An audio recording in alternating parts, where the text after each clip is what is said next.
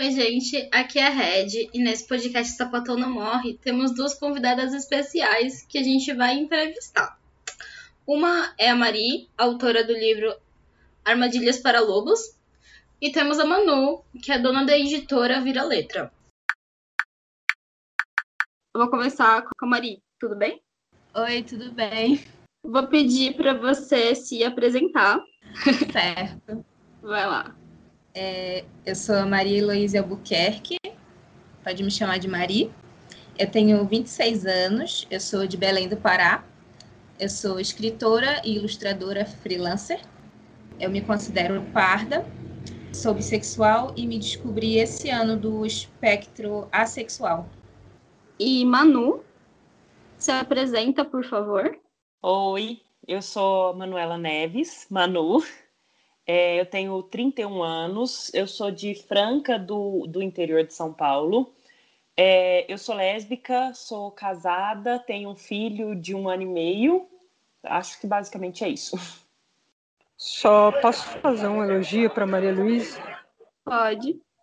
Maria, eu li o seu livro, Armadilha para Lobos, e eu adorei o livro. É um livro gostoso de ler rápido. E a diversidade que você colocou nesse livro é muito legal. Você vai lendo, você vai percebendo, você vai se identificando. Então, parabéns, viu? Um ótimo livro. Muito obrigada, tô, tô rindo que nem besta aqui. Eu só queria destacar que eu tô muito feliz da gente ter alguém que não é do Sudeste do Brasil. Porque a única pessoa que a gente tinha, ela teve que sair por causa dos estudos e tal. Então, muito obrigada por contribuir com o seu sotaque. Tá maravilhoso. Eu não sei se falo de nada ou obrigada. Vamos às apresentações do podcast. Arthur, por favor, se apresente. Olá, eu sou o Arthur, eu sou um homem trans, bi, sou de São Paulo capital, tenho 23 anos. É isso aí, meu Twitter é arroba peacemakerru e meu Instagram é Arthur Monterize sem H. Olá, meu nome é Beth, eu sou de São Paulo, tenho 42 anos. É, meu Twitter é BTBTDJ. Sou lésbica, mas eu não quero ficar me definindo muito com relação a isso, porque estou me descobrindo em algumas outras é, questões. Então, vou colocar lésbica hoje, mas pode ser que no futuro eu me defina como outra coisa. Ah, ótimo. Bruna? Olá, meu nome é Bruna, eu tenho 26 anos, sou de São Paulo, capital, sou lésbica e o meu Twitter é arroba brunasoium. Perfeito. Mari, conta pra gente qual é o seu casal LGBT preferido. Ah, eu, eu tenho ouvido alguns episódios né, do podcast é, e eu sou mais do desenho animado, sabe? vou falar aqui primeiro o Yuri e o Victor de Yuri on Ice, porque eles são muito fofos. É um anime que lançou em 2016 fala de patinação no gelo e, assim, pra gente que é do meio LGBT, tu enxerga o casal ali. Talvez se a pessoa for mais mente fechada, fala nada a ver eles trocarem uma aliança na frente da igreja. Fala de novo o nome do programa? Yuri on Ice. Ah, tá. Tá bom. Ah, eu preciso falar de, de Shira também, porque não tem como.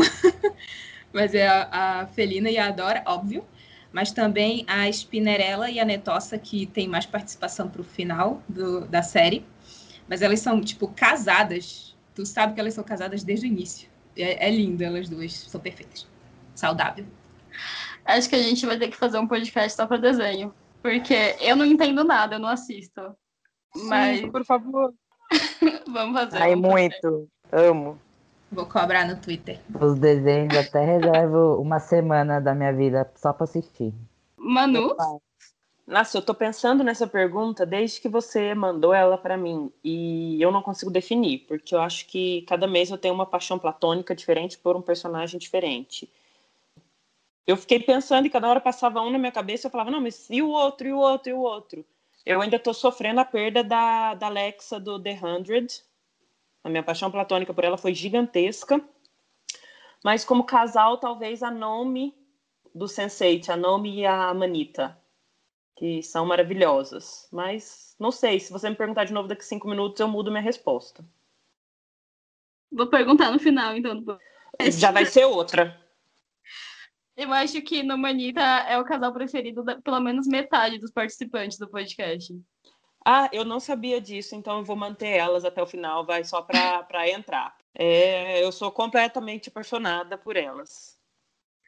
Nossa, eu também. A Arthur e a Beth também. Acho que. É, só, só concordando que cara valeu demais.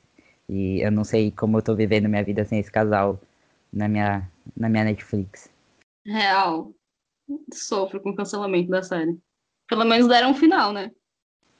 O mínimo. O mínimo que eles. Era assim, obrigação. Com certeza.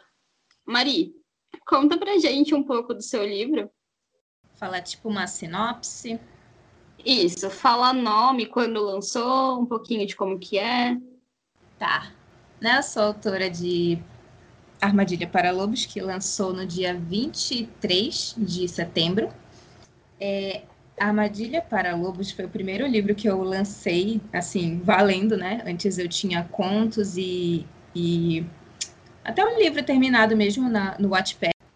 E contextualizando o livro, ele se passa na cidade de Nova Eldorado, que é uma cidade que a gente da, da Associação Boreal criou para ambientar as nossas histórias. Ela é uma cidade mágica, vamos dizer assim, que tem essa aurora boreal, só que não. Tipo, tinha essa aurora boreal e agora não tem mais porque não sabemos.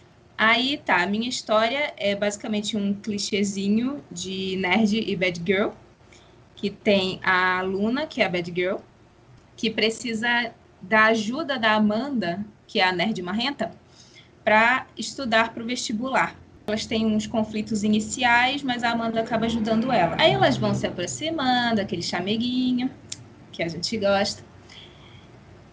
E acontece que a aluna sofre uma chantagem que acaba trazendo uma parte do passado dela que ela estava escondendo de volta, e isso pode abalar a relação das duas. Ah, e se trata de uma fantasia urbana, só que até agora eu não falei de fantasia, porque a fantasia está lá para o final. Eu queria saber se vai ter uma continuação e se seriam os mesmos personagens, ou se você pretende tratar de outra história, se houver uma continuação. Não a continuação, mas como todos os livros da Abraquerdabra se passam no mesmo universo, eles meio que mencionam outros personagens. Continuação direta não vai ter. Deu para entender? Entendi. É porque como ficou um final que tem alguns personagens ali que estão em aberto, por isso que eu fiquei na dúvida. Entendi. Eu, eu tava com pretensão de, na verdade, fazer alguns contos de outros personagens, só que eu não sei se a ideia vai para frente. Mas eu tenho essa vontade. Deveria ir. Eu super apoio. Vou anotar. tá bom. Como que você é, escolheu a Chapeuzinho Vermelho como base para a história? Essa resposta eu vou me repetir porque eu tenho respondido ela direto. Como eu disse, eu sou ilustradora também.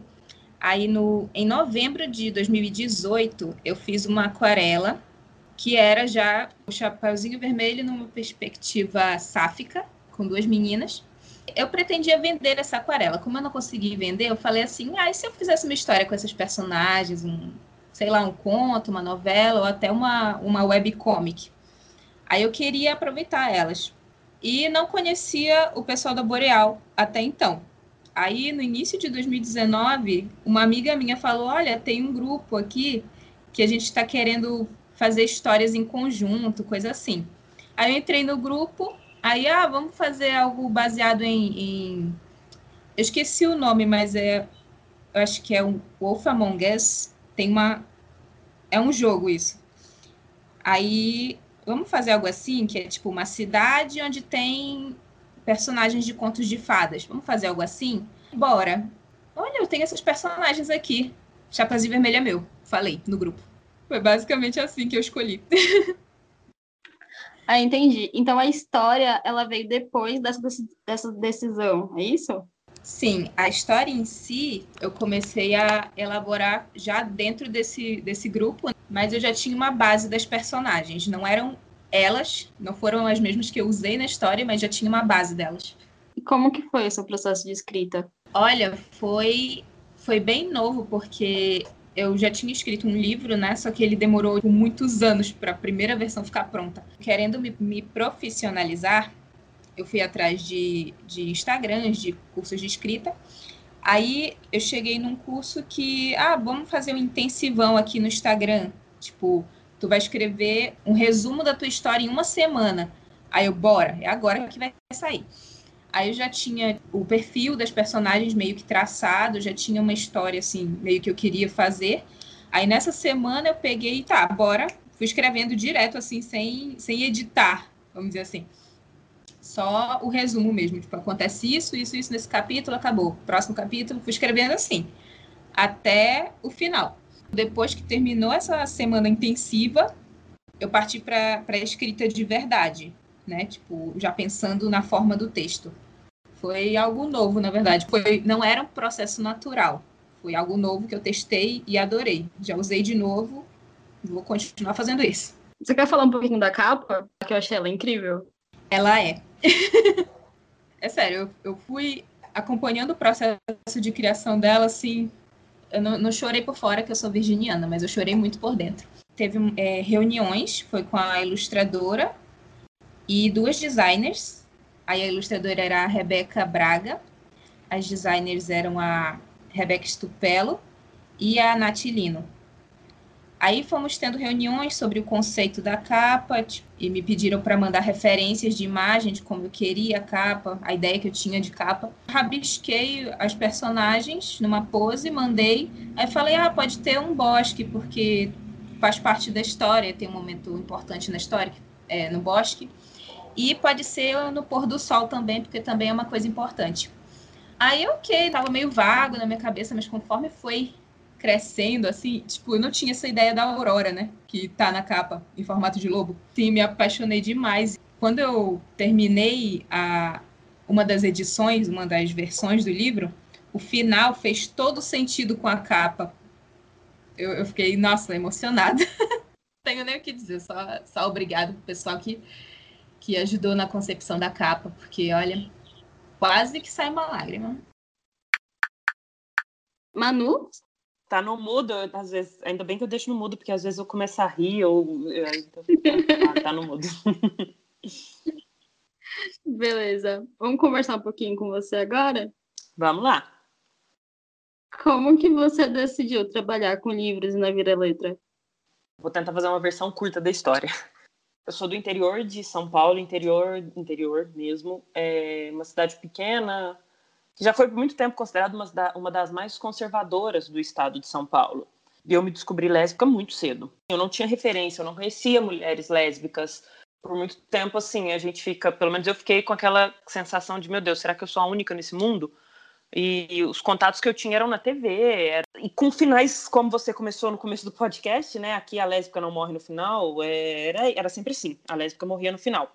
E um dia eu me deparei na internet com um site com livros de literatura lésbica. E eu costumo dizer que aquilo salvou minha vida.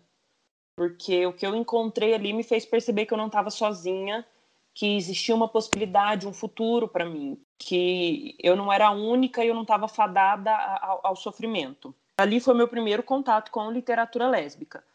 Daí para frente, a minha paixão por livros em geral só cresceu e eu fui cursar editoração, é faculdade de editoração, né, para ser editora de livros. Terminei a faculdade, voltei para Franca, não tinha área para eu trabalhar aqui. Eu falei, ah, mas por que eu estou procurando algum lugar para trabalhar? Por que eu não crio a minha própria editora? Abri a Vira Letra seguindo o sonho da vida inteira de trabalhar com literatura com temática lésbica. No começo eu tive, eu publiquei também alguns escritores locais da região que não tinham temática LGBT, mas com os anos a, a vertente da Vira Letra que publicava literatura lésbica foi se fortalecendo e hoje ela é só literatura com temática lésbica. Começou. Eu ia perguntar se você chegou a trabalhar também na, na Malagueta. Não, não, é, hoje eu conheço a Hanna, admiro muito o trabalho dela, dela e da Laura. Né? É, sempre fui leitora, elas abriram um caminho muito. Quando ainda nos falava sobre isso, né, a literatura lésbica no Brasil estava fechada na, na internet e elas começaram esse trabalho. Então, assim, eu admiro muito o trabalho delas.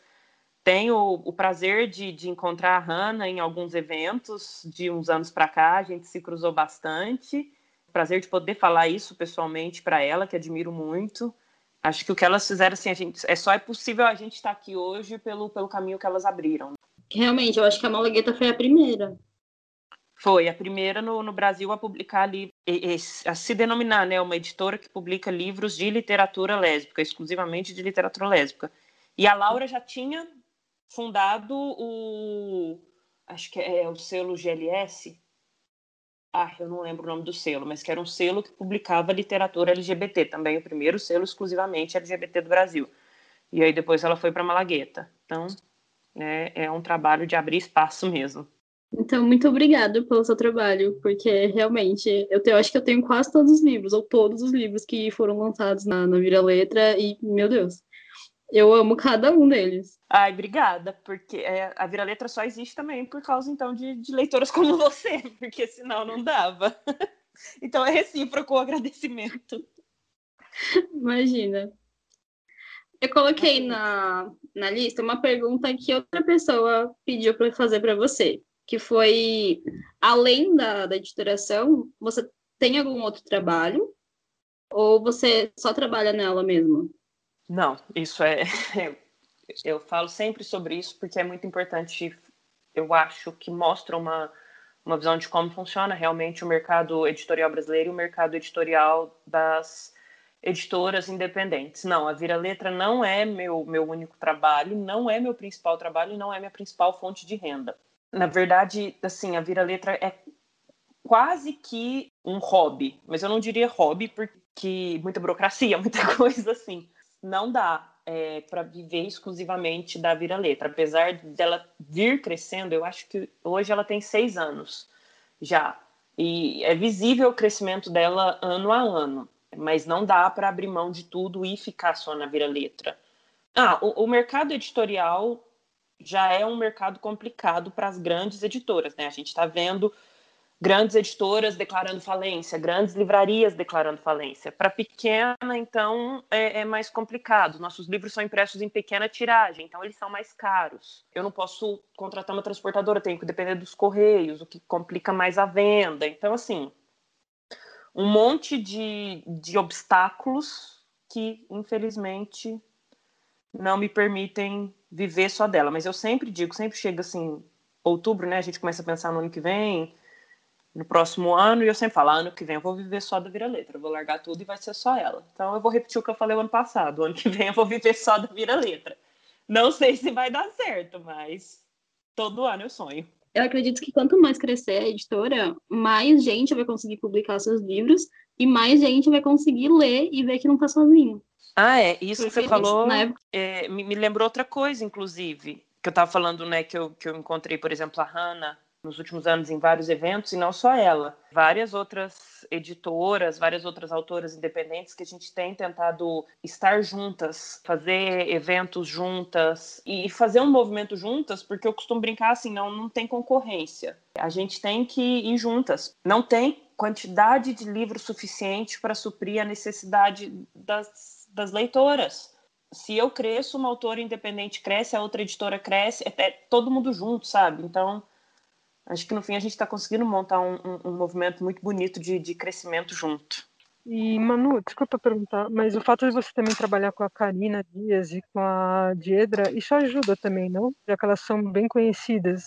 Olha, eu agradeço muito, eu sou eternamente grata a Diedra, porque ela confiou em mim desde o primeiro momento.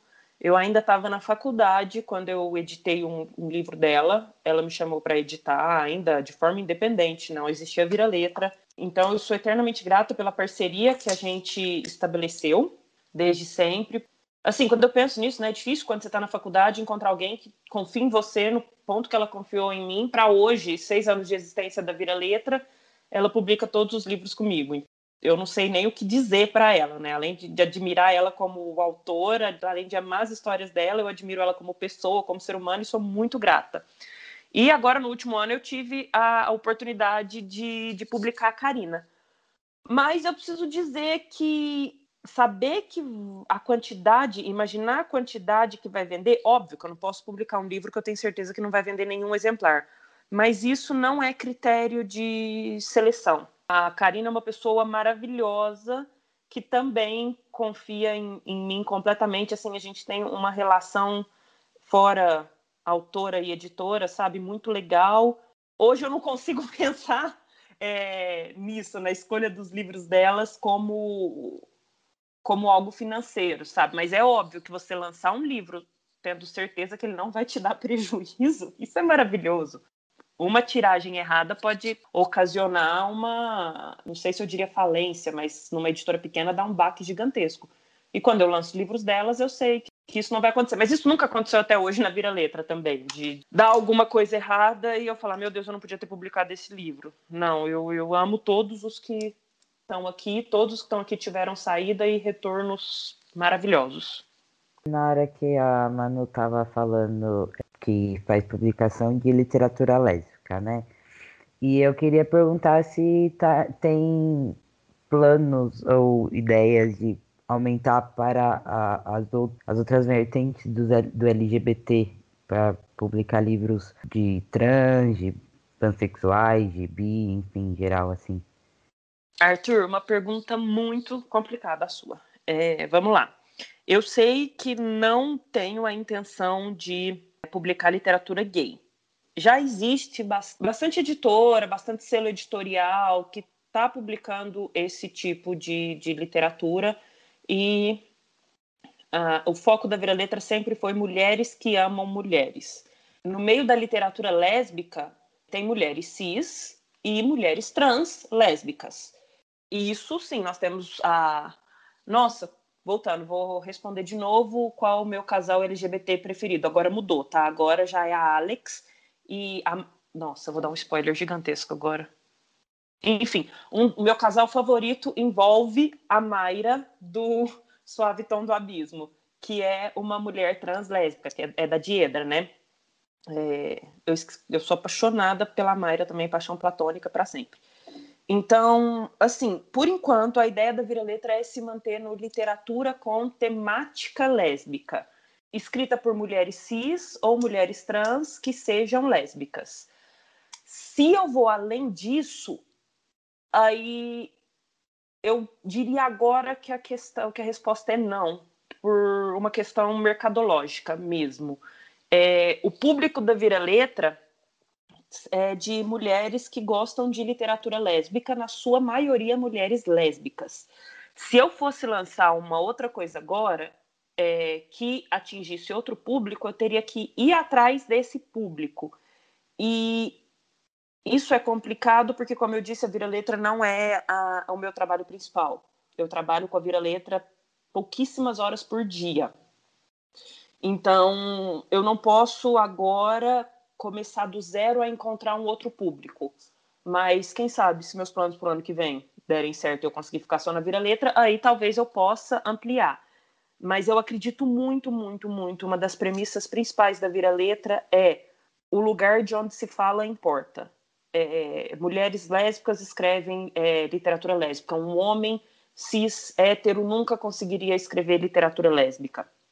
Com a veracidade, com a ver verossimilhança que as mulheres lésbicas conseguem. Então, se fosse para publicar literatura escrita por homens trans, por exemplo, eu precisaria ter um homem trans no lugar de editor, para poder fazer jus a isso que a gente acredita, que é o lugar de fala.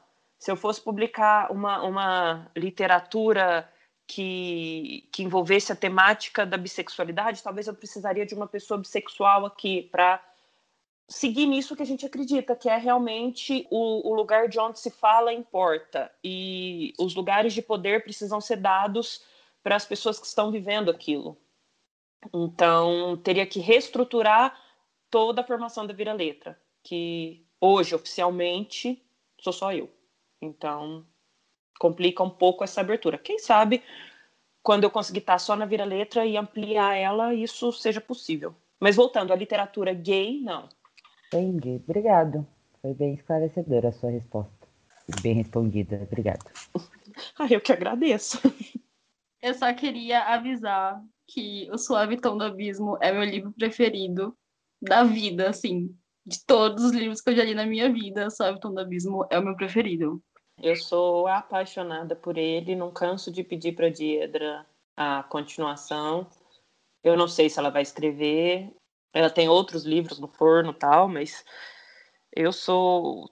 Você viu o spoiler que eu quase dei, né? Eu não posso entregar o que eu ia falar, mas é. Você sabe do que, que eu tô falando, né? Sei. Mas, assim, fala aqui que, que a Mayra não é apaixonante. É. Aquela mulher é maravilhosa.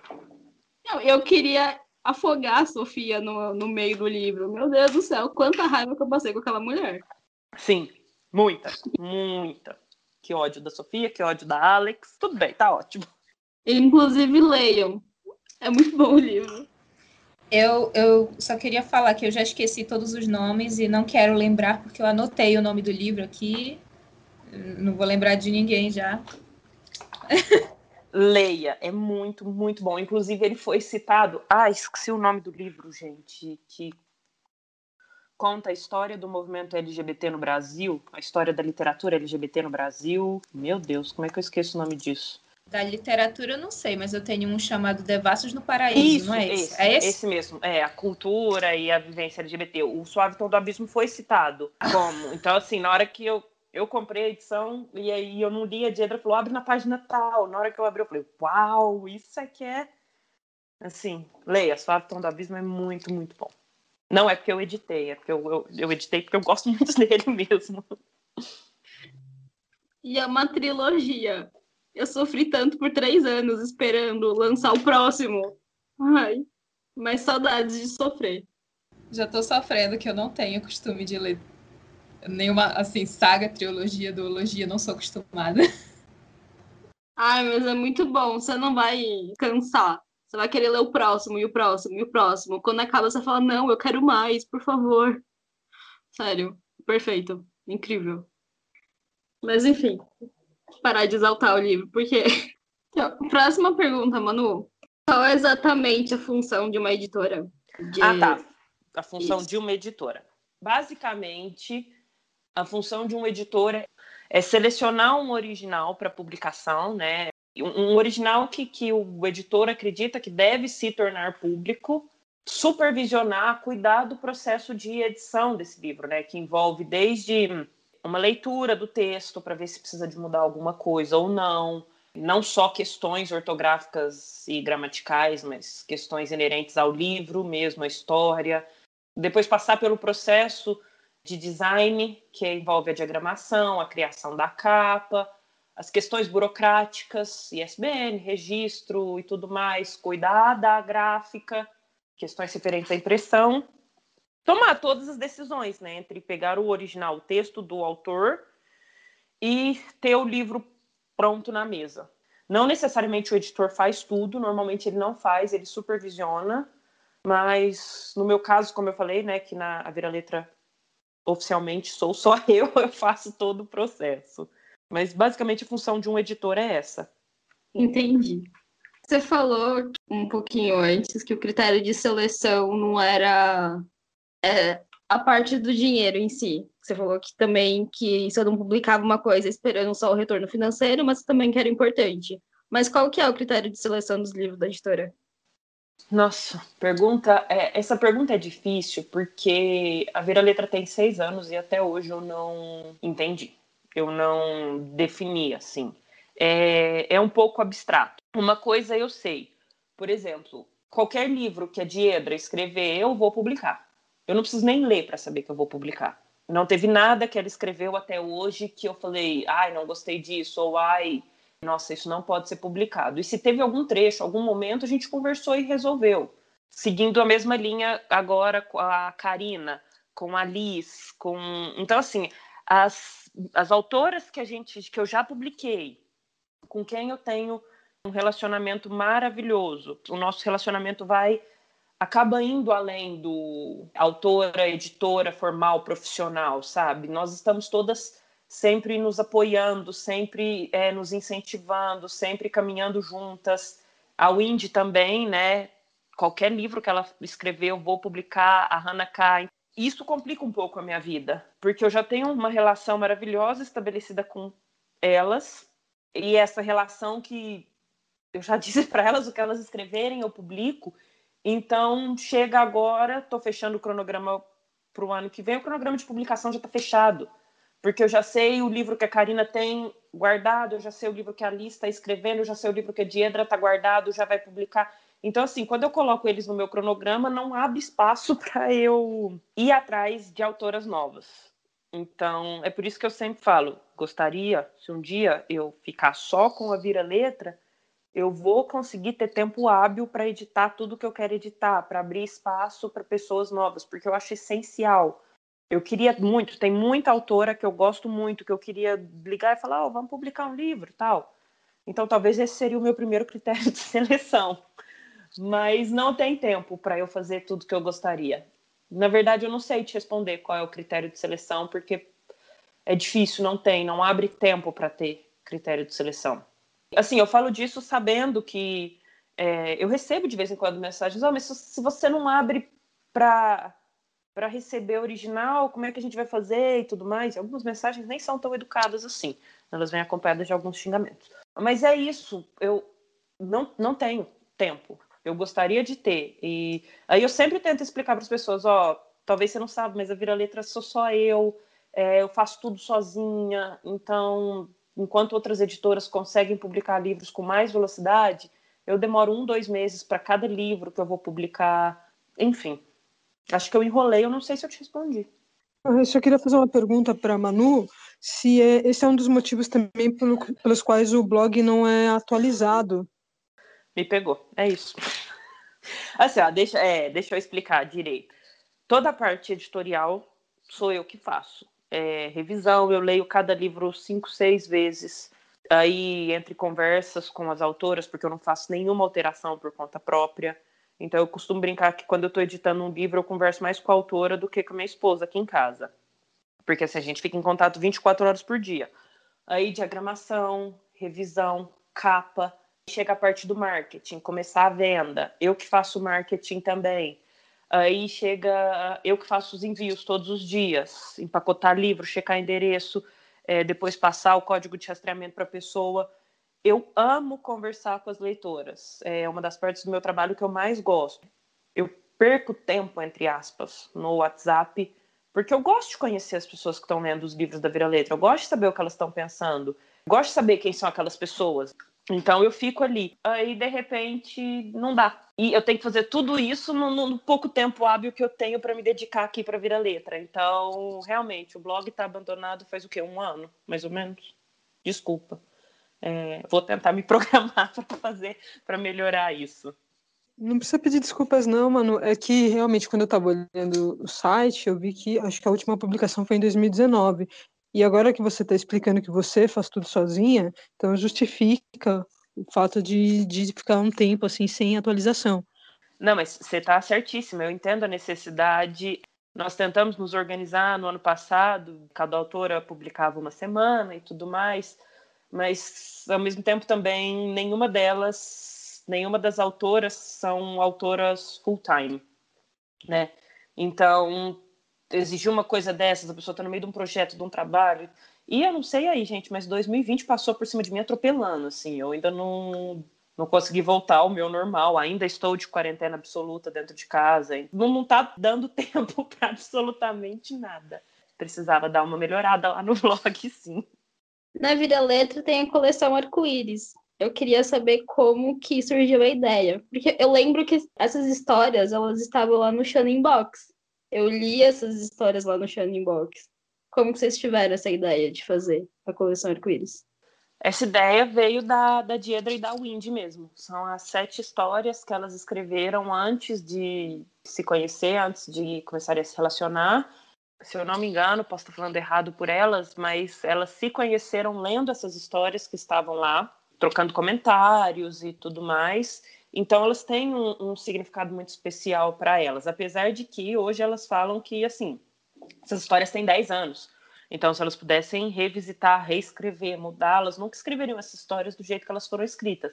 Mas elas têm esse significado importante, né? De começo, de tudo que foi postar, publicar aquilo, receber os comentários e as duas começarem a se relacionar. foi daí que veio, partiu da Diedra mesmo, juntar essas sete histórias numa coleção. Todas elas são romances, todas elas são leves, com final feliz. Então, assim, elas têm o mesmo princípio, né? Nós tínhamos um selo editorial adversa para publicar essa editora. A, a Vira Letra ainda não existia. E aí, depois que eu fundei a Vira Letra, ela falou: ah, vamos colocar tudo junto, tudo no mesmo lugar. E aí trouxe para Vira Letra. Entendi. É, Mari, você sabe contar como é que surgiu a, a coleção do Abra Queer Dabra? Eu não tô na Boreal desde o iníciozinho, assim, do, do grupo, né, da idealização. A ideia da coleção surgiu antes da ideia da associação. Como surgiu essa ideia? Foi basicamente, quando eu entrei no grupo, as meninas estavam falando muito sobre como era a seção LGBT na Amazon que era basicamente um monte de conto hot, com o cara assim, com um tanquinho de fora lá, as meninas discutindo, né? Gente, eu gosto de, de uma fantasia, eu gosto de uma ficção científica, eu gosto de livros de vampiros, de terror, coisas assim. Por que, que eu não encontro esse tipo de livro com personagens LGBT protagonizando e não morrendo? E tendo um final feliz? Ou não, se for de terror. mas também por que não se for de terror? Aí meio que surgiu daí a ideia. Aí vamos fazer essas histórias? Tipo, foi, essa a discussão. Conforme a gente foi conversando, surgiu a idealização de vamos fazer umas releituras de contos de fadas, e a gente foi pesquisar o que já tinha de releituras, o que já tinha de releitura LGBT, e o que a gente encontrou foi tinha as releituras, só que essas histórias ainda abordavam o preconceito, a discriminação, transfobia, homofobia, essas coisas. E a gente não queria trabalhar isso, a gente queria que os personagens fossem LGBT e ponto, e vivessem outras histórias, outras narrativas fantásticas e de terror, coisas assim. Como, vamos dizer assim, isso não existe na nossa vida real, infelizmente, a gente teve essa ideia de criar essa ambientação, que seria a cidade de Nova Eldorado, para que esses nossos personagens vivessem ali, sem esse tipo de preconceito. Tem outros tipos de preconceito, tipo, a xenofobia é fortíssima na cidade. A gente quis trabalhar esses personagens LGBT sem o preconceito de eles serem LGBT. Como que, que decidiram que o seu ia ser o primeiro livro da coleção? Menina! Olha, eu tive essa semana intensiva, né, de escrita, acabei o meu plot principal do livro, vamos dizer assim. Aí, quando eu, um ano depois, eu fui a primeira que terminei o livro efetivamente. Mesmo que ele tenha passado por muita mudança depois, tipo, eu falei, gente, terminei o livro, fui a primeira. A gente tava com um calendário assim na cabeça. Foi basicamente porque eu terminei primeiro, aí, olha, tu vai ser lançada primeiro. Eu, meu Deus do céu.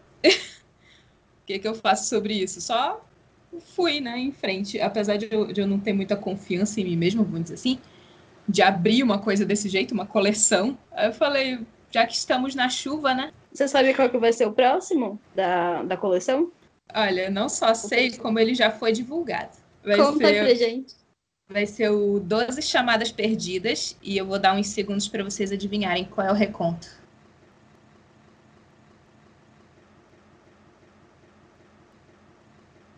12, nada? É de Cinderela. Cinderela? Cinderela. Ah. Acertei. Isso. Aí... Da meia-noite, né? Isso, que são as 12 badaladas, né? Vai ser esse reconto, vai ser com protagonismo gay, bissexual e assexual. É, conta a história do Eliseu, que é um pré-vestibulando, que está muito atarefado, ele toma conta dos irmãos menores em casa, tem que tomar conta da mãe e precisa também lidar com o temperamento instável do padrasto dele é basicamente isso. Aí ele se envolve num, num, romance durante uma festa fantasia de Dia das Bruxas. E como está na capa, ele acaba esquecendo a luva da fantasia para trás. É, Você já é, leu ele inteiro? Ah, sim, eu, eu, fiz a revisão dele. Eu fui uma das revisoras. Qual da, da coleção é seu preferido? Tirando o seu. Olha, eu não li todos para te dizer. Porque assim, eu sei, não de cabeça, mas eu sei todos que virão e cada um me deixa ansiosa de um jeito diferente. Assim, eu não, não tenho um favorito ainda, porque eu não li todos. Mas eu acho que não é o meu. Então, quando lançar a coleção inteira, aí a gente conversa pra ver qual que vai ser o seu preferido, tá bom? Pode ser. Então tá. Manu, qual que é o seu livro preferido que você lançou? Ah, eu não. Eu costumo dizer que normalmente é o último, sempre. Eu sempre respondo que é o último, porque todos eles têm um, um valor especial para mim. Todos. É, todos, vou ficar com todos. Para que escolher, né? É, não, não dá, não dá para escolher. É muito difícil isso. Você viu, eu não consigo escolher qual é meu casal LGBT preferido. Né? Tudo bem, sem pressão. Não precisa escolher. Eu vi lá no, no site da Vira Letra que você tem um livro. A história do daquele livro é, foi baseada na sua história? A família do Caetano? Isso.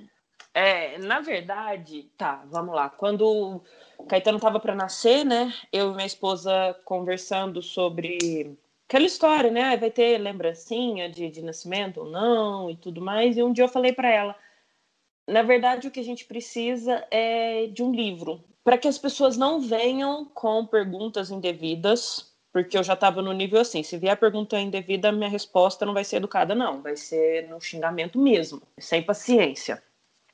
Perguntas indevidas em relação à, nossa família, à Constituição, a, a, a tudo mais qualquer pergunta é válida se ela for feita com respeito e dependendo da intenção da pessoa em fazer aquela pergunta.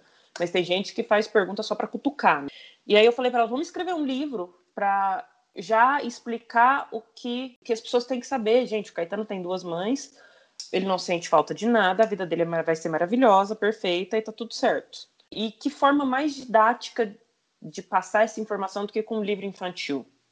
Então nós sentamos escrevendo escrevemos. Inicialmente o livro ele era só a gente ia distribuir só para família para quem viesse aqui mesmo. Só que o pessoal vinha aqui visitar o Caetano ganhava o livro postava foto no Instagram e, e aí todo mundo foi come, começou a pedir. Nós resolvemos que tinha que lançar que não ia dar para ficar só aqui.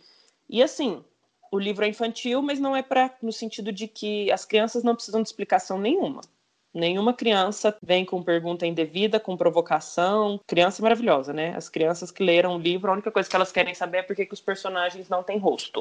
Nenhuma quis saber outra coisa além disso. Foi essa a intenção desse livro. Ele não era para ser um livro que a gente escreveu, ele não era para ser um livro distribuído, ele não, não, era para ser presente para quem viesse visitar o Caetano quando ele nasceu. Mas virou. Tá aí e tá, tá. O retorno tem sido bem legal. Eu não li o livro, mas agora eu quero ler. E por que que não tem rosto? É, não foi assim, nossa, vamos fazer sem rosto. Um é o tipo de ilustração, né? O tipo de desse tipo de ilustração vetorizada assim costuma não ter rosto. E também eu acho que é uma coisa assim, deixa deixa as crianças imaginarem o, o que tem ali. Os bichinhos, os passarinhos, os cachorrinhos, os tudo tem rosto.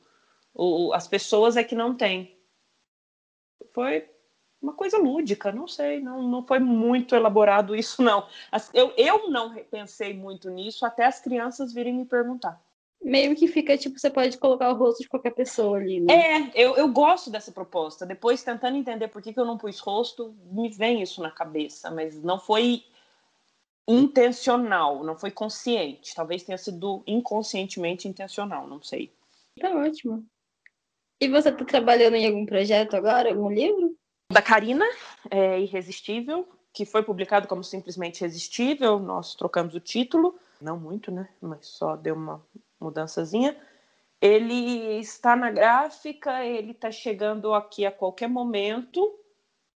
E aqui não, lá na Karina. Vamos lançar ele provavelmente semana que vem. Mas ele já foi lançado em e-book, estamos só esperando chegar da gráfica.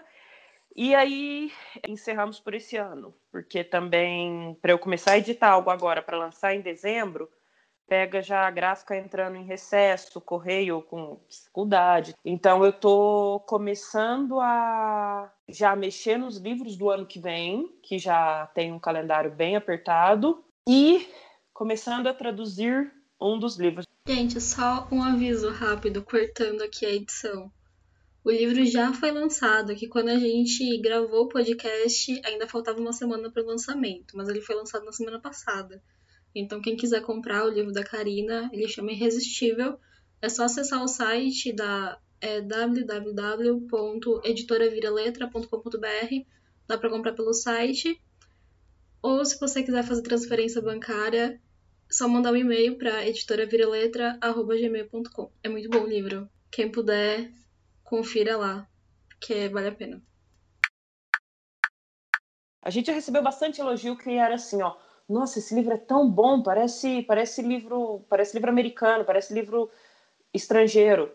Livro brasileiro é muito bom, a literatura brasileira é muito forte. Então, esse elogio não é elogio. Então, na verdade, eu penso que é o contrário. Vamos, vamos exportar a nossa literatura, né? Já tem bastante escritor nacional sendo traduzido, escritor de literatura LGBT sendo traduzido. Vou tentar, não sei se eu vou conseguir pela falta de tempo, porque traduzir demora muito. É um dia inteiro para eu conseguir traduzir duas páginas. Eu só consigo ficar um dia inteiro no fim de semana e olha lá. Não vou falar o nome do livro para não gerar vontade, eu não sei se eu vou conseguir, mas os planos agora são esses. A minha esposa é tradutora formada, de formação.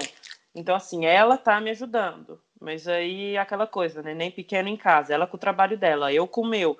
Os cinco minutos que a gente consegue juntar para fazer alguma coisa. Então, assim, estamos tentando. Se, se vai dar certo, eu não sei.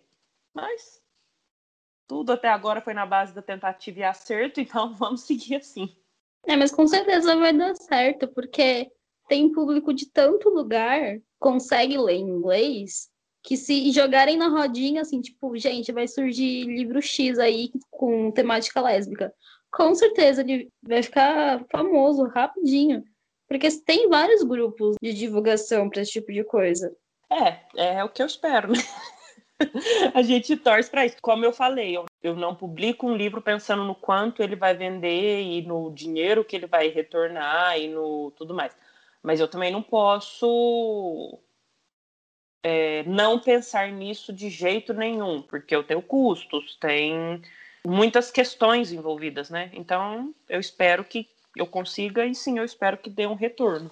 Mas se não der certo nesse final de ano, quando chegar o ano que vem e eu começar a pensar no cronograma do ano que vem, aí isso fica para depois. Mas também tá, tu, tudo tem dado certo que a gente está tentando. Não é nada que, que me assusta, não. Não, mas vai dar certo, pode ter certeza. Outra pergunta. Qual que foi o livro mais difícil que você editou e por quê?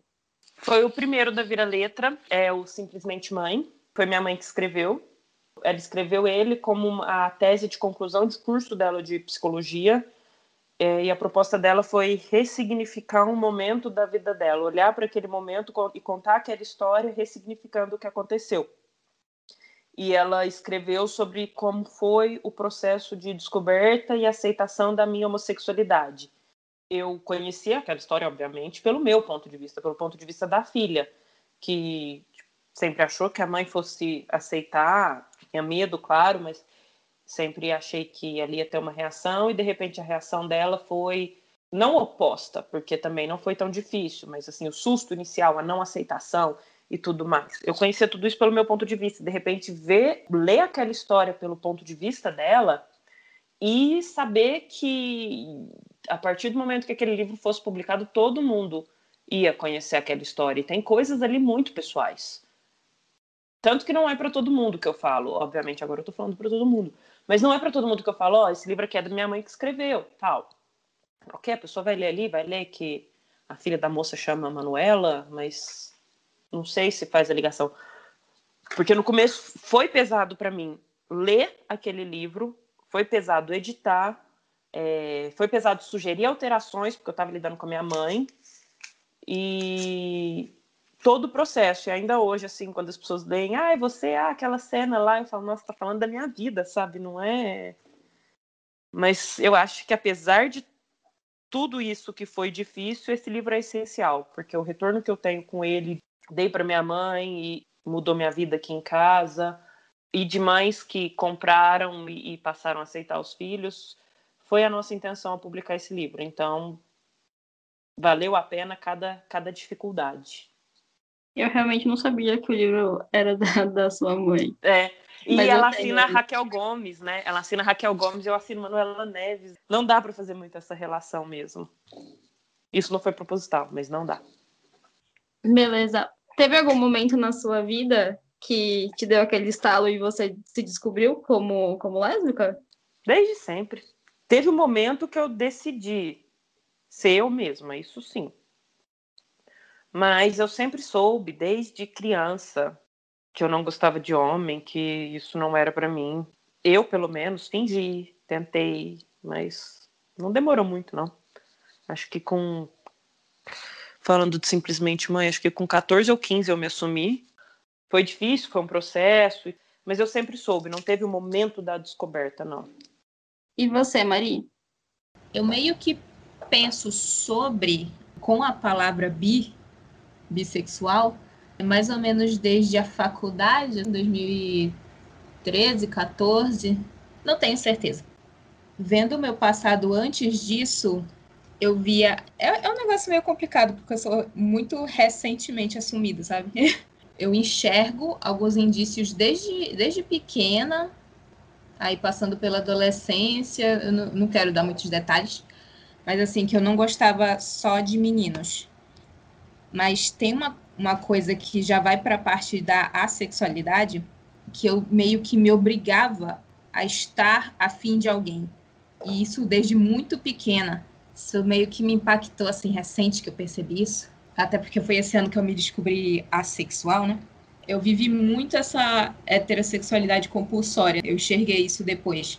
Já tomando consciência da bissexualidade, né? Foi muito com a construção de uma personagem minha do livro que eu publiquei no Wattpad, que era bissexual. Eu fui acompanhando ela. Ela não se descobriu, ela já sabia que ela era. Eu me, me identifiquei muito com ela, apesar da gente não, não ter uma vivência parecida, porque ela era muito porra louca. E ao mesmo tempo eu simpatizava muito com ela.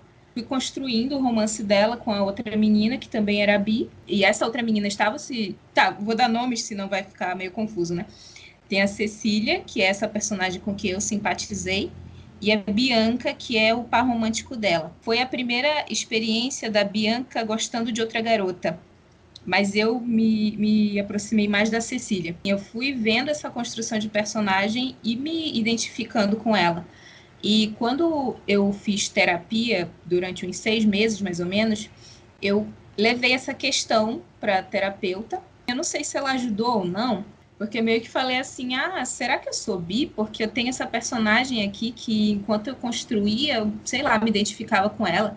Aí eu não lembro se a terapeuta me falou assim, ah, será que você não, não tá achando que é porque você quer se identificar com ela? Aí eu não lembro como eu me senti na hora.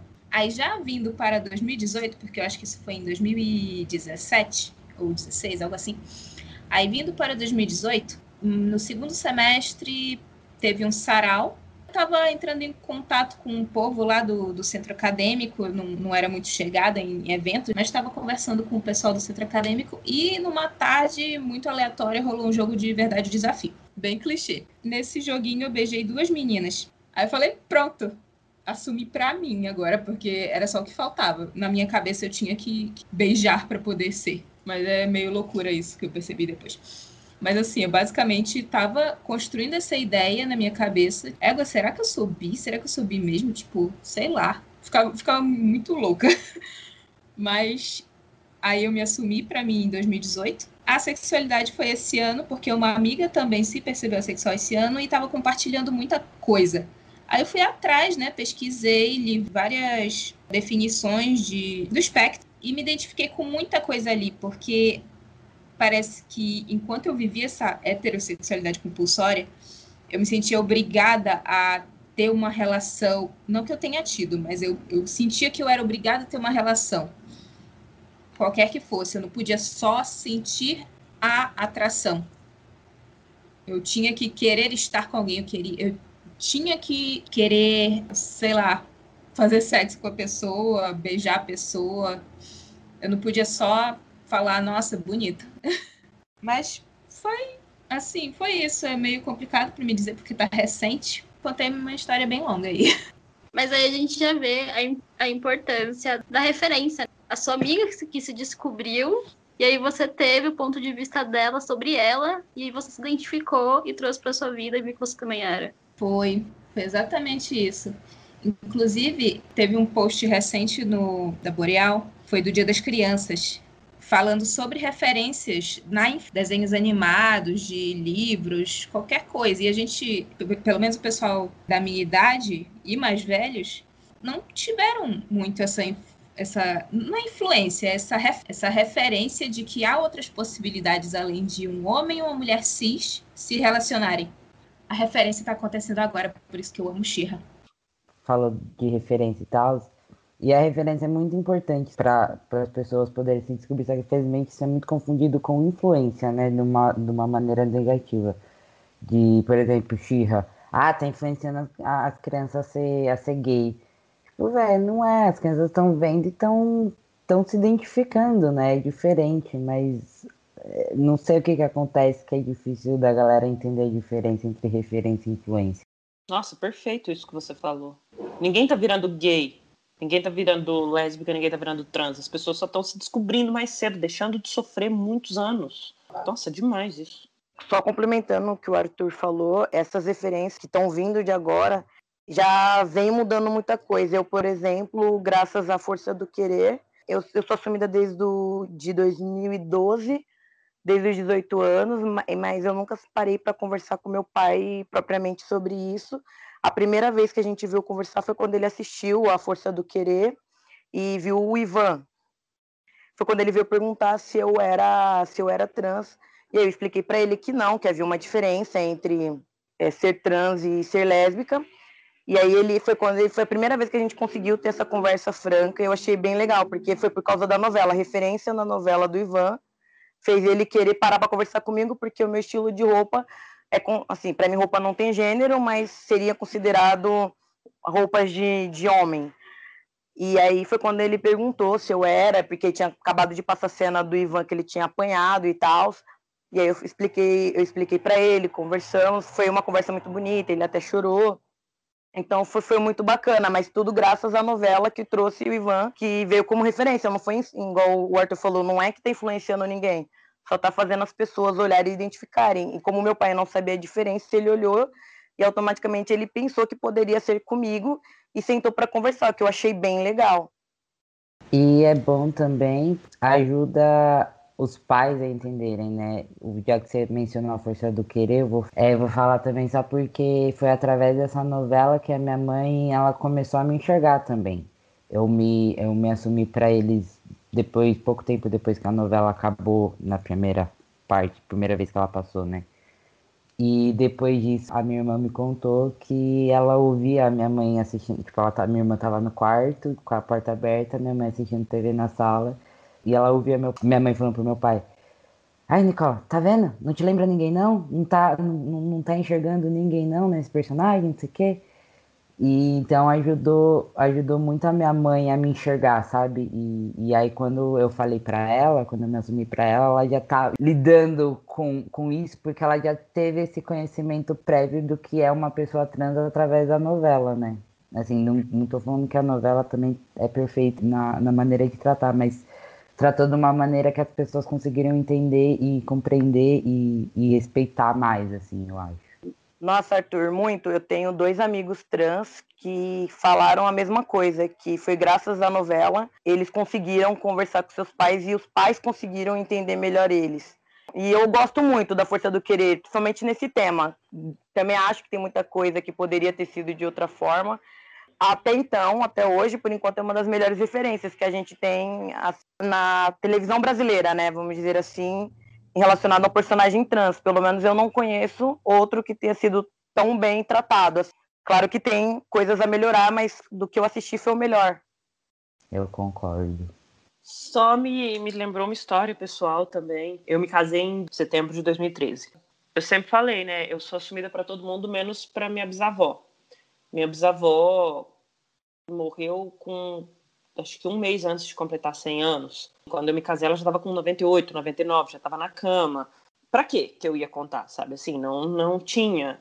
Eu que sou a pessoa que mais chuta a porta de armário. Ali não havia necessidade. Mas beleza, marquei casamento, mandei convite para todas as tias avós, para todo mundo e obviamente não mandei para minha bisavó. E a minha tia avó que cuidava dela, um dia contou, falou: oh, "Mãe, a, a Manu vai casar. A Manu vai casar com uma moça". Ela surtou.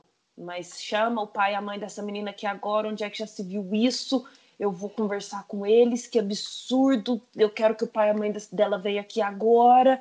E assim, enlouqueceu, né? E a minha primeira reação foi: pra quê, gente? Ela já tá com 98 anos, não precisava fazer isso.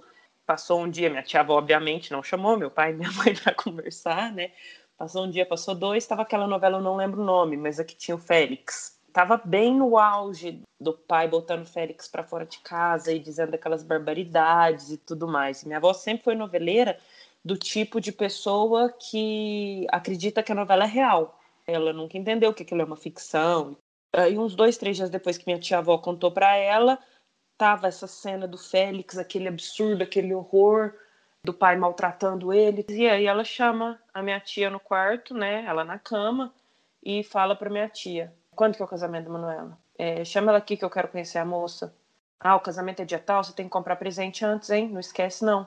Você não vai bordar uma coxa para cama delas?"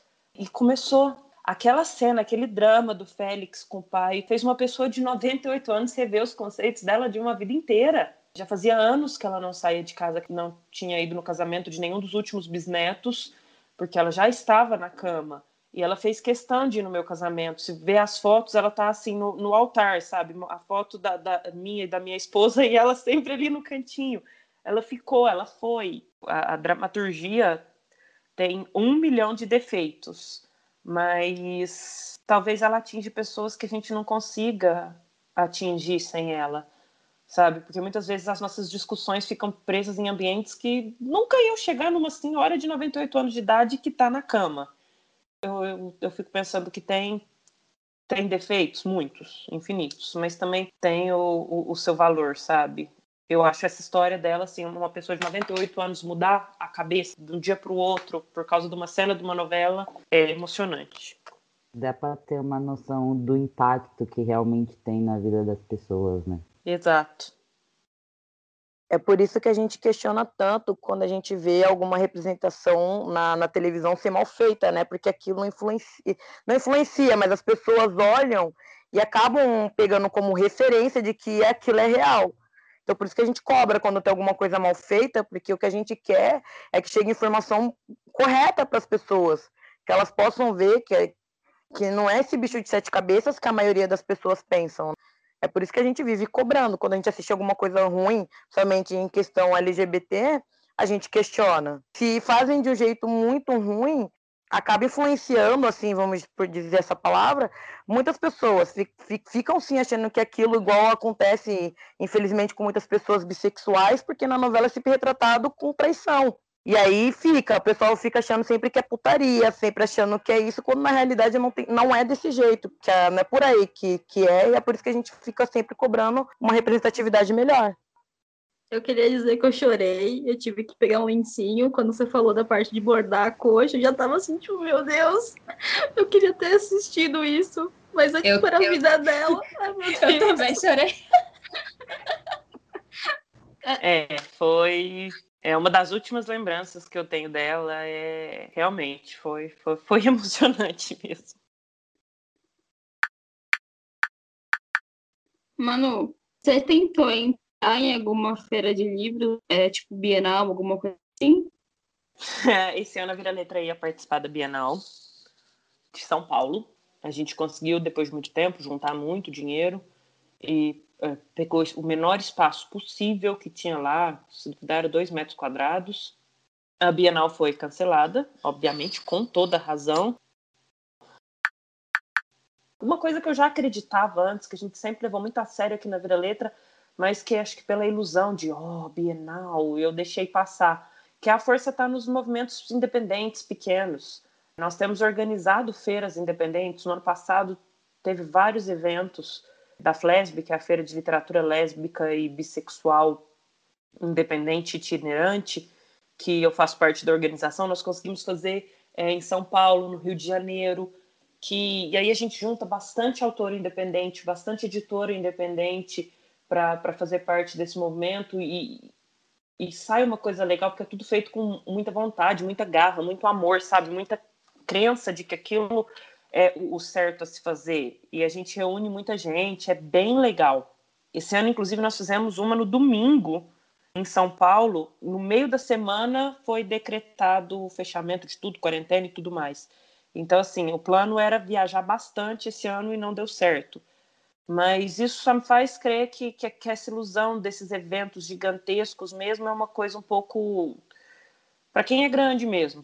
A nossa força está nos, nos eventos pequenos que a gente mesmo faz e a gente mesmo se esforça para fazer aquilo. E tem dado certo. Eu tenho gostado bastante desse, desse movimento que a gente está gerando. Fala de novo o nome da feira. Flesb. F, peraí, F-L-L-E-S-B-I. Flesb.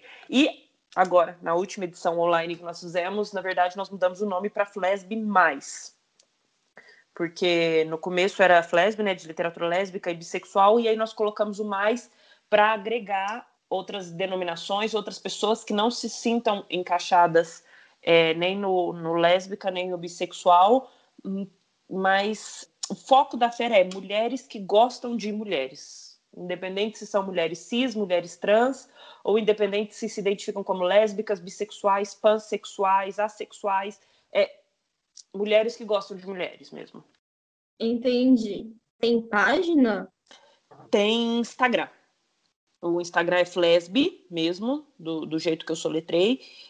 Apesar da gente ter feito, acho que as três últimas edições, a edição do Orgulho LGBT, a edição do mês é, da visibilidade lésbica e a edição do mês da visibilidade bissexual, foram feitas online no YouTube. Só que não existe o canal da Flesb cada, cada edição dessa foi feita num, em parceria com o canal no YouTube, né? A do mês LGBT, que foram cinco mesas maravilhosas, foi feita no canal da Vira Letra. A do mês da visibilidade lésbica foi feita no canal do Clube Lesbos. E a da visibilidade bi foi no canal do Cadê LGBT. Eles muito postam bom. muita coisa, muita, uhum. muito lançamento, promoção. Eu gosto muito deles.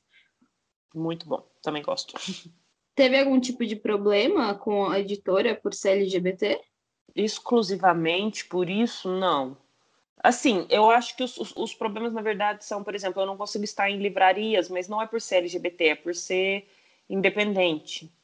O tanto que eu teria que pagar de porcentagem para uma livraria, para estar numa livraria, não, não compensa para vir a letra, porque eu teria prejuízo. Eventos, eu procuro estar em eventos que tenham essa bandeira também LGBT. Descaradamente, exclusivamente por isso, não. Não que eu acho que não exista. É diferente. Só não aconteceu com a vira-letra. É, acredito que as editoras independentes, elas realmente tenham participação menor em, em biblioteca, em evento. É um pouco mais normal, não por ser LGBT. Faz, faz sentido. Se alguém quiser entrar nesse ramo de editoração, você tem alguma dica?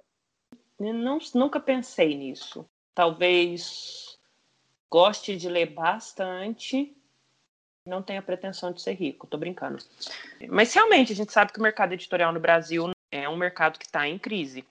Mas ao mesmo tempo é um dos poucos mercados que teve teve alta agora em época de pandemia, porque as pessoas começaram a dar valor na cultura. Então, eu não sei se eu daria dicas práticas, mas tem que ser muito apaixonado por livro, obviamente. É... Acho que é a questão mais importante aí. Essa também foi pergunta que outra pessoa enviou pra gente.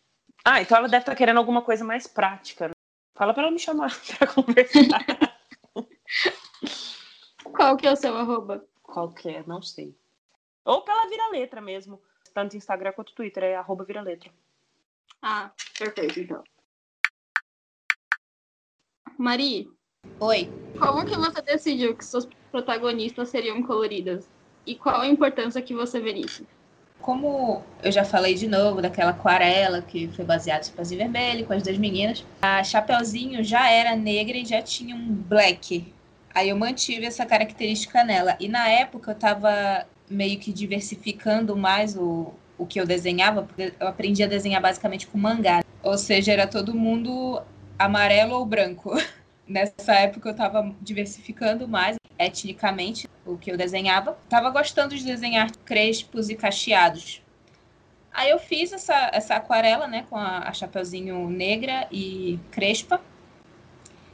E mantive isso passando para o meu livro mesmo. E além disso, eu queria que a Chapeuzinho tivesse um corpo mais parecido com o meu. Eu não sou gorda, mas eu tenho a barriga mais saliente, muita dobra, não é aquela dobra forçada que as magras fazem, sabe? Eu tenho uma barriguinha bem, bem aparente. Eu não sou gorda, né, de verdade, vamos dizer assim. Aí eu quis também deixar minha Chapeuzinho menos parecida com a Caixinhos Dourados, vamos dizer assim. Aí eu quis dar essa diversificada também.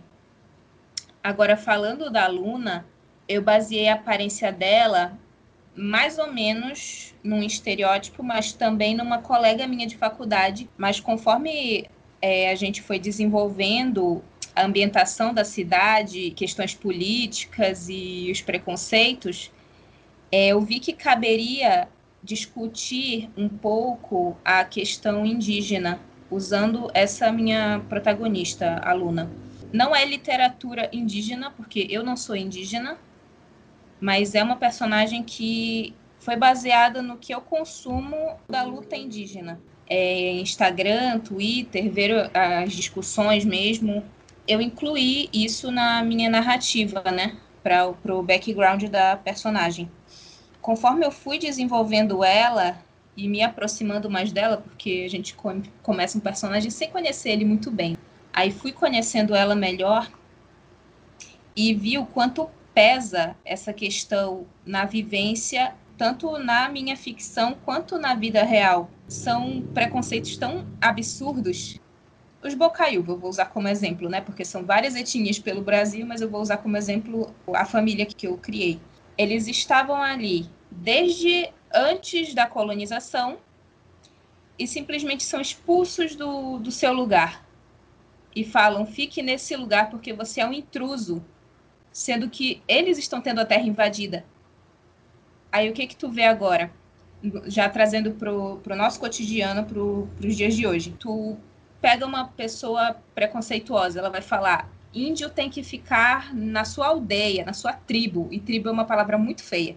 Você tem que ficar na sua comunidade. Você não pode pintar o cabelo, você tem que ter essa cor de pele. Você não, né, não pode ser um tom mais claro, porque tem gente que já diz: não, você não é indígena, você não, não tem essa cor. Você não parece com indígena, sendo que indígena são vários povos, várias etnias que diferem muito entre si, têm línguas diferentes. É um preconceito muito enraizado tem essa. É, você tem que ficar na sua comunidade, você não pode pintar o cabelo, você tem que ter os olhos assim, você tem que ter essa pele, você não pode vir para a cidade. Isso é absurdo. E, tipo assim, fica no mato que é teu lugar. Eu, eu não sei nem se estou sendo muito extrema falando de uma luta que não é minha. Mas é isso, tipo, eu quis inserir esse contexto de vida na minha personagem, na, naquele ambiente, porque eu vi que se encaixava com uma coisa que é muito real. Assim, a gente criou esse contexto de xenofobia, de preconceito com estrangeiros. E eu vi como mais ou menos se aplica na questão indígena, porque a gente vê um indígena na cidade e fala: esse não é o seu lugar. Isso é uma, vez, uma visão xenofóbica e não necessariamente racista. A questão indígena ela é racializada, mas ela tem muito a ver com xenofobia também, porque são o quê? São etnias, são nações que foram apagadas. Então eu vi que, que essa discussão se encaixava conforme eu me aprofundei na história que a gente criou para a cidade. Desculpa, só fazendo uma parte aqui. Eu lembro que semana passada, quando a gente estava gravando sobre curtas, o Arthur trouxe um curta sobre uma trans indígena. E o que você falou agora, Mari, lembrou muito essa história que o Arthur trouxe. É que eu não vou me recordar agora, acho que era Majur, né, Arthur? O nome do curta.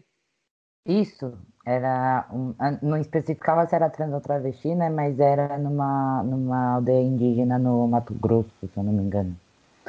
E a gente comentou um pouco também sobre essa, esse fato do, do preconceito com, com índios estarem tendo vivências no meio dos brancos, assim, eles é, só pudessem ficar numa parte, sendo que na verdade né, a gente que tirou eles, enfim.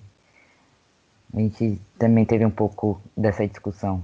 Mas é sempre bom ter de novo, e de novo, e de novo, e de novo, porque nunca é demais, né? Discutir sobre assuntos que são pouco discutidos. Manu, Oi. você já ouviu falar no- na, na coleção do Abra Queer Abra? Eu, infelizmente, só ouvi agora e já estou aqui seguindo a página. Já achei o livro no, na Amazon, porque eu vou, vou pedir e estou apaixonada pela proposta. É, Depois você eu conta amo, pra gente amo livro desse tipo. você achou. Com certeza eu vou gostar. Pode falar. Eu conto. Não, eu queria fazer uma pergunta que passou na minha cabeça mais para trás, só que aí com o fluxo da conversa acabei não perguntando para Mari se essa coleção é, que vocês estão fazendo é uma coleção que vocês têm um planejamento de quantidade de, de livros que vocês vão publicar, é um período que vocês planejam fazer durar essa coleção? A gente tem uma quantidade definida, eu não lembro se são 10 ou 11 livros agora. O próximo lançamento é agora fim do mês. vai ser um por mês praticamente. Eu acho que não vai ter intervalo. Começou em setembro. É, vai ser um por mês até acabar a coleção. Que eu acho que são 10 ou 11. Eles têm ligação entre si, mas eles são sequenciais do tipo que precisa ler todos para poder entender a história, ou eles, eles só são baseados e não têm ligação entre si além da cidade? Tem a ambientação da cidade, vários personagens são referenciados em outros livros. Eles seguem uma linha do tempo, eles não são tipo continuações um do outro, mas eles têm períodos específicos que se passam, onde se passam na história da cidade. Aí pode ser antes de certo governo e depois de certo governo, vamos dizer assim. que isso já é um pouquinho de spoiler da coleção. Eu, eu, fiquei até sabendo de uma história que eu acho que é pro ano que vem, que vai ter uma personagem minha já formada e atuando na área dela. Eu fiquei tão emocionada quando a menina me disse isso. Amei que só. Mas é isso, eles não são sequências um do outro. Vocês podem ler independentes, né? Os volumes. Mas é bacana a gente pegar referências de outra história quando, quando elas se passam assim no mesmo universo. Na verdade, eu perguntei porque eu não, não costumo ler protagonista homem, então livros gays eles não me interessam tanto. Mas assim você já me incentiva a ler. Que bom. Então tá, Mari, você tem planos para escrever mais algum livro, algum, algum outro projeto? Eu tô com um projeto em andamento que, se der tudo certo, porque eu tô um pouquinho atrasada, eu vou lançar tenho a pretensão de lançar um conto no final desse mês ainda. Tipo, eu não sei se 28, 29, 30, 31, algo assim. Pretendo lançar nessa época um conto que se passa aqui em Belém. Eu acho que é o primeiro assim que eu digo que é em Belém, porque a maioria das vezes é só baseado aqui na, na minha cidade. Fala um pouquinho do plot, será? Fala, fala. Enfim, é, tem essa lenda, não sei se vocês sabem, mas tem uma festa religiosa aqui que acabou de não acontecer por causa de pandemia, que é o Sírio de Nazaré. É uma celebração gigantesca. A procissão que segue a Belinda, onde vai a Santa, ela segue por um certo trajeto que vai de uma igreja que fica na Cidade Velha até a Basílica de Nazaré. E dizem que nesse trajeto da santa está adormecida debaixo da terra uma cobra gigante. E ela só não levanta porque tem a santa. Todo ano faz esse percurso. E nesse meu conto, a serpente levantou. E é isso que eu vou deixar para vocês. e tô com outro projeto também para o ano que vem, que eu não posso dar muitos detalhes, mas é protagonismo lésbico e está sendo escrito em parceria com uma amiga minha. Perfeito. Você quer falar mais alguma coisa referente à armadilha para lobos? Incentivar mais as pessoas a comprarem o livro ou alugar lá na, na Amazon? Hum, bom, gente, muita gente tem, tem dito para mim, o livro ele é, ele é bem, não é suave a palavra, ele é tem uma escrita leve, é bem fácil de ler, flui bem, tem protagonismo bi e lésbico, tem um clichêzinho gostoso que muita gente pedia na época que eu comecei a idealizar, que é né, Nerd Bad Girl. Protagonismo indígena, uma menina negra. E tem uma personagem que todo mundo ama e deve amar, que é a Maria Flor. A riquinha mimada da escola é trans. E pronto, é só isso. Tipo, eu tava aqui super concordando. Maria Flor é maravilhosa. Meu Deus do céu. Forte que nem eu queria ser, mas uma das que eu mais gosto é a branca, acho que é uma das minhas preferidas. Ah, a branca. Eu também amo a branca. Só que ela nasceu depois da Maria Flor. É, eu prefiro a Maria Flor. eu, comecei, eu comecei a ler o livro chipando ela com a, com a Amanda. Inclusive, não, não desisti ainda. Adorei a Renata falando, tipo, ah, a branca. Tipo, deixando claramente que ela não gosta, assim, da branca. Bom, tenho mais uma última pergunta para vocês duas. E aí a gente encerra o podcast, tá bom? Manu, eu vou pedir para você indicar algum livro, série, filme, novela ou desenho que tenha final feliz e que seja LGBT. Nossa, é. É difícil eu escolher um livro, porque se eu escolher um da vira-letra, eu vou estar tá deixando de indicar outros eu vou indicar o Suave Tom do Abismo porque a gente já conversou sobre ele aqui. E é uma trilogia e eu gosto muito dele. Ele é uma ficção que eu costumo brincar que não é ficção nenhuma. É, só para contar um, a sinopse, o, um pouco do enredo da história. A história se passa em um futuro fictício em que o sol não existe mais. É, é uma escuridão absoluta a gente começa a história acompanhando a, a Alex, que é uma pessoa que já sofreu bastante. A gente vai descobrindo ao longo da história o que aconteceu, a história dela. É, é uma sociedade que é dominada por um líder religioso, o, o reverendo Samuel. E a gente vai descobrindo a história da Alex, a história da Alex com o reverendo Samuel.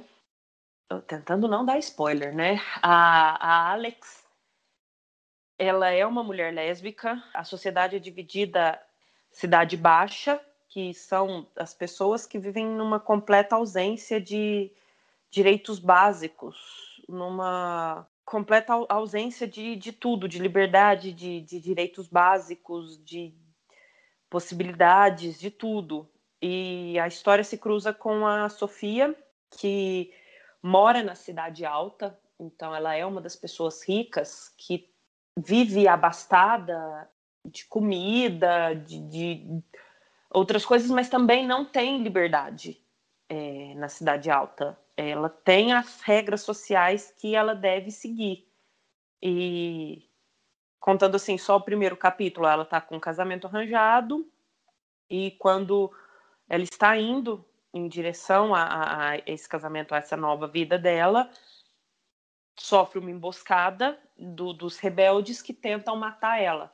Ao invés de matarem ela, matam a, a pessoa que trabalhava com ela. E ela assume a identidade dessa pessoa e vai viver na Cidade Baixa.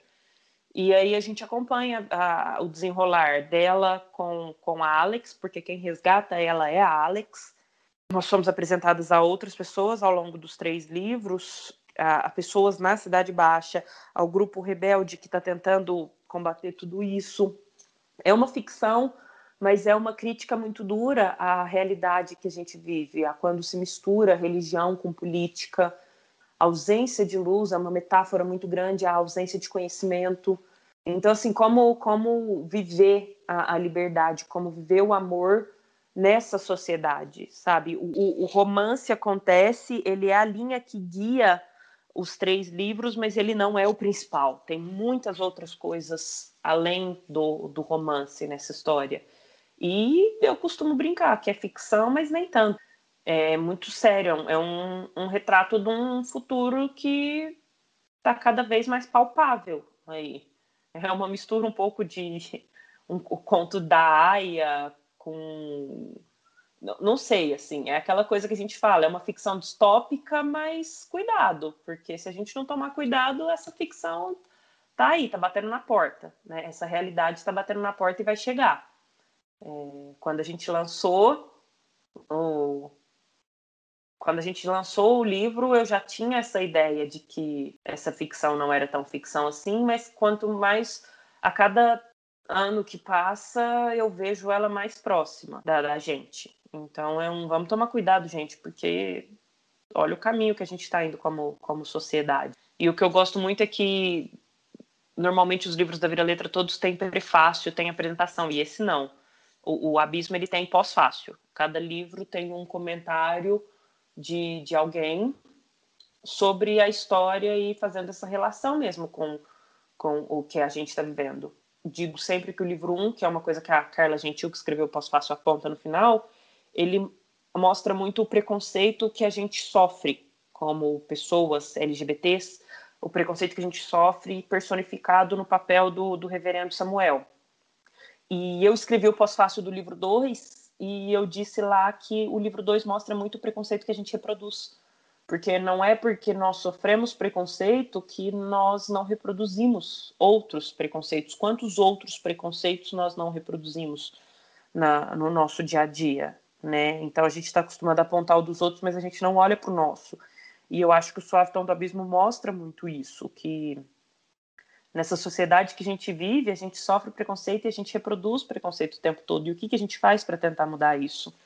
Deixo a recomendação da leitura desse, só porque a gente já falou sobre ele, porque se for para recomendar, eu recomendo todos que a gente já publicou.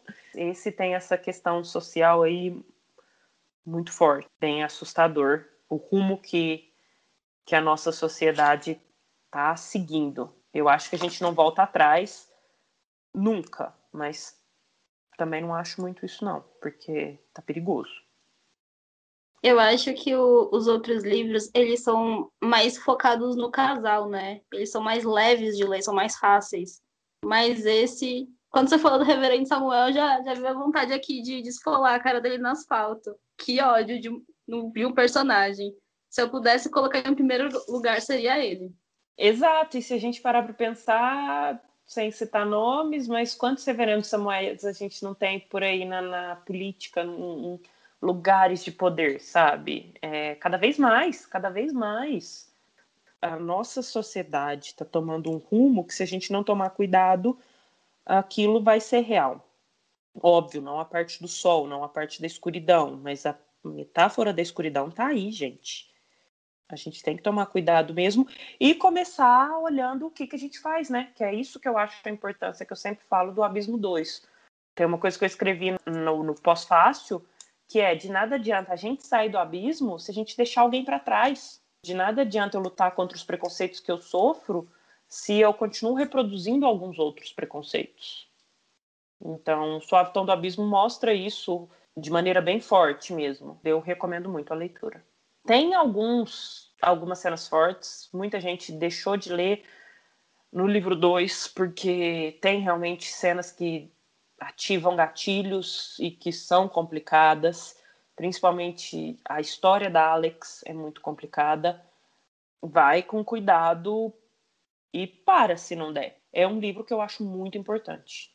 É, é importante avisar isso mesmo. O livro tem muito gatilho. Mas a história é sensacional.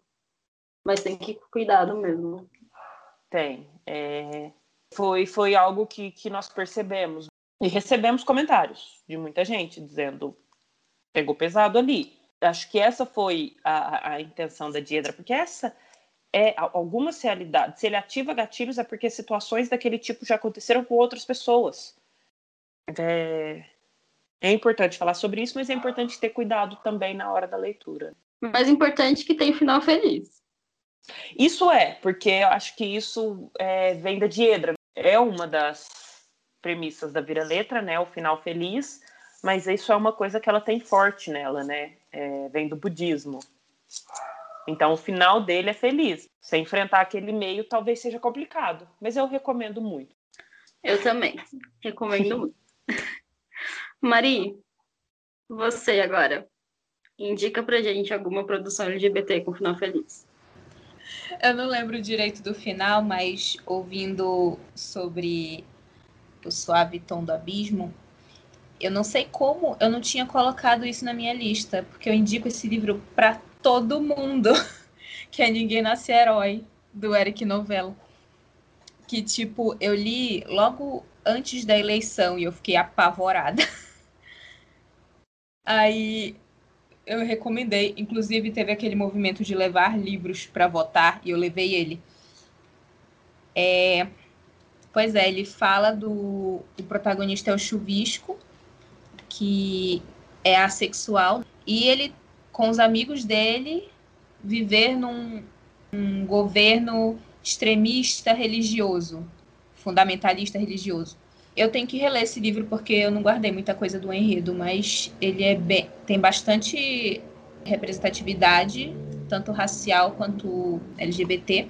Tá, de Ninguém Nasce Herói é isso, é porque eu fiz uma listinha mesmo. Vou indicar Xirra de novo, porque todo mundo que sentiu falta de representatividade na infância precisa ver Xirra. É o reboot de Xirra. E vou indicar, mesmo que eu não tenha assistido ainda, mas eu vou assistir ainda essa semana, é o filme Alice Júnior, que já está na Netflix. Eu vi o trailer, eu fiquei apaixonadíssima. Eu preciso ver este filme. E todo mundo precisa ver este filme.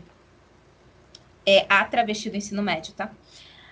E também vou dizer para todo mundo acompanhar os lançamentos da Abra Queer Dabra, porque finais felizes queremos. É, eu assisti o Alice Júnior e tem final feliz também. Gente, sério, o, o, o, filme todo é muito bom. Eu assistiria uma série só da Alice Júnior. É muito bom.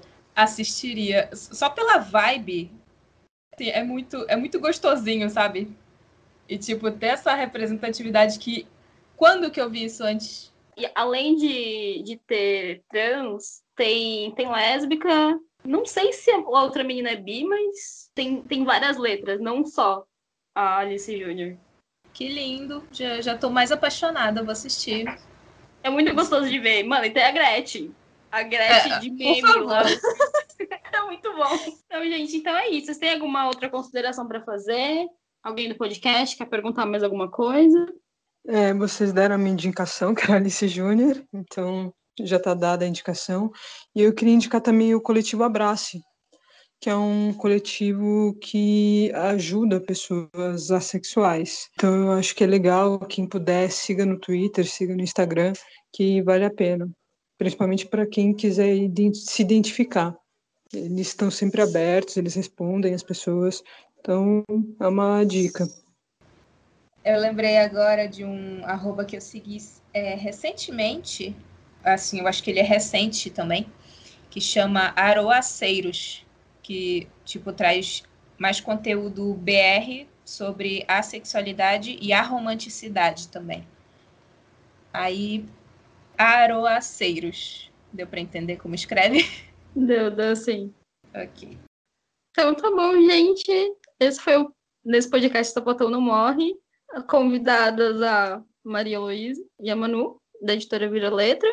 E eu vou pedir para vocês, pra todo mundo, se apresentar novamente, falar o nome e o arroba, ou do, do Instagram, ou do Twitter, ou ambos.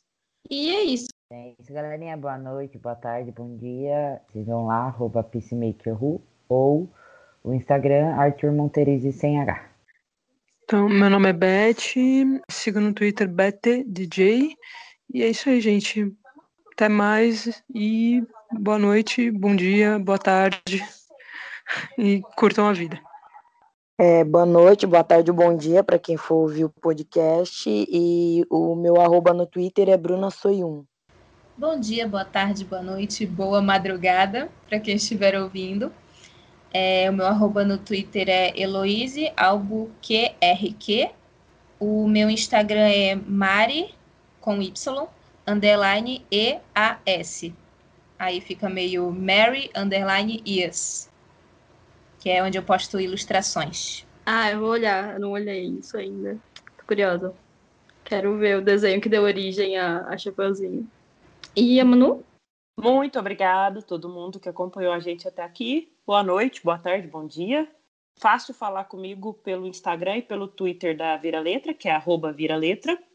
E o meu pessoal, MGF Neves, no Instagram. E eu sou a Red. O meu Twitter é arroba underline astronauta A. E o Twitter do podcast é arroba podcast sapatão. É isso, gente. Obrigada pela participação e até a próxima. Beijos.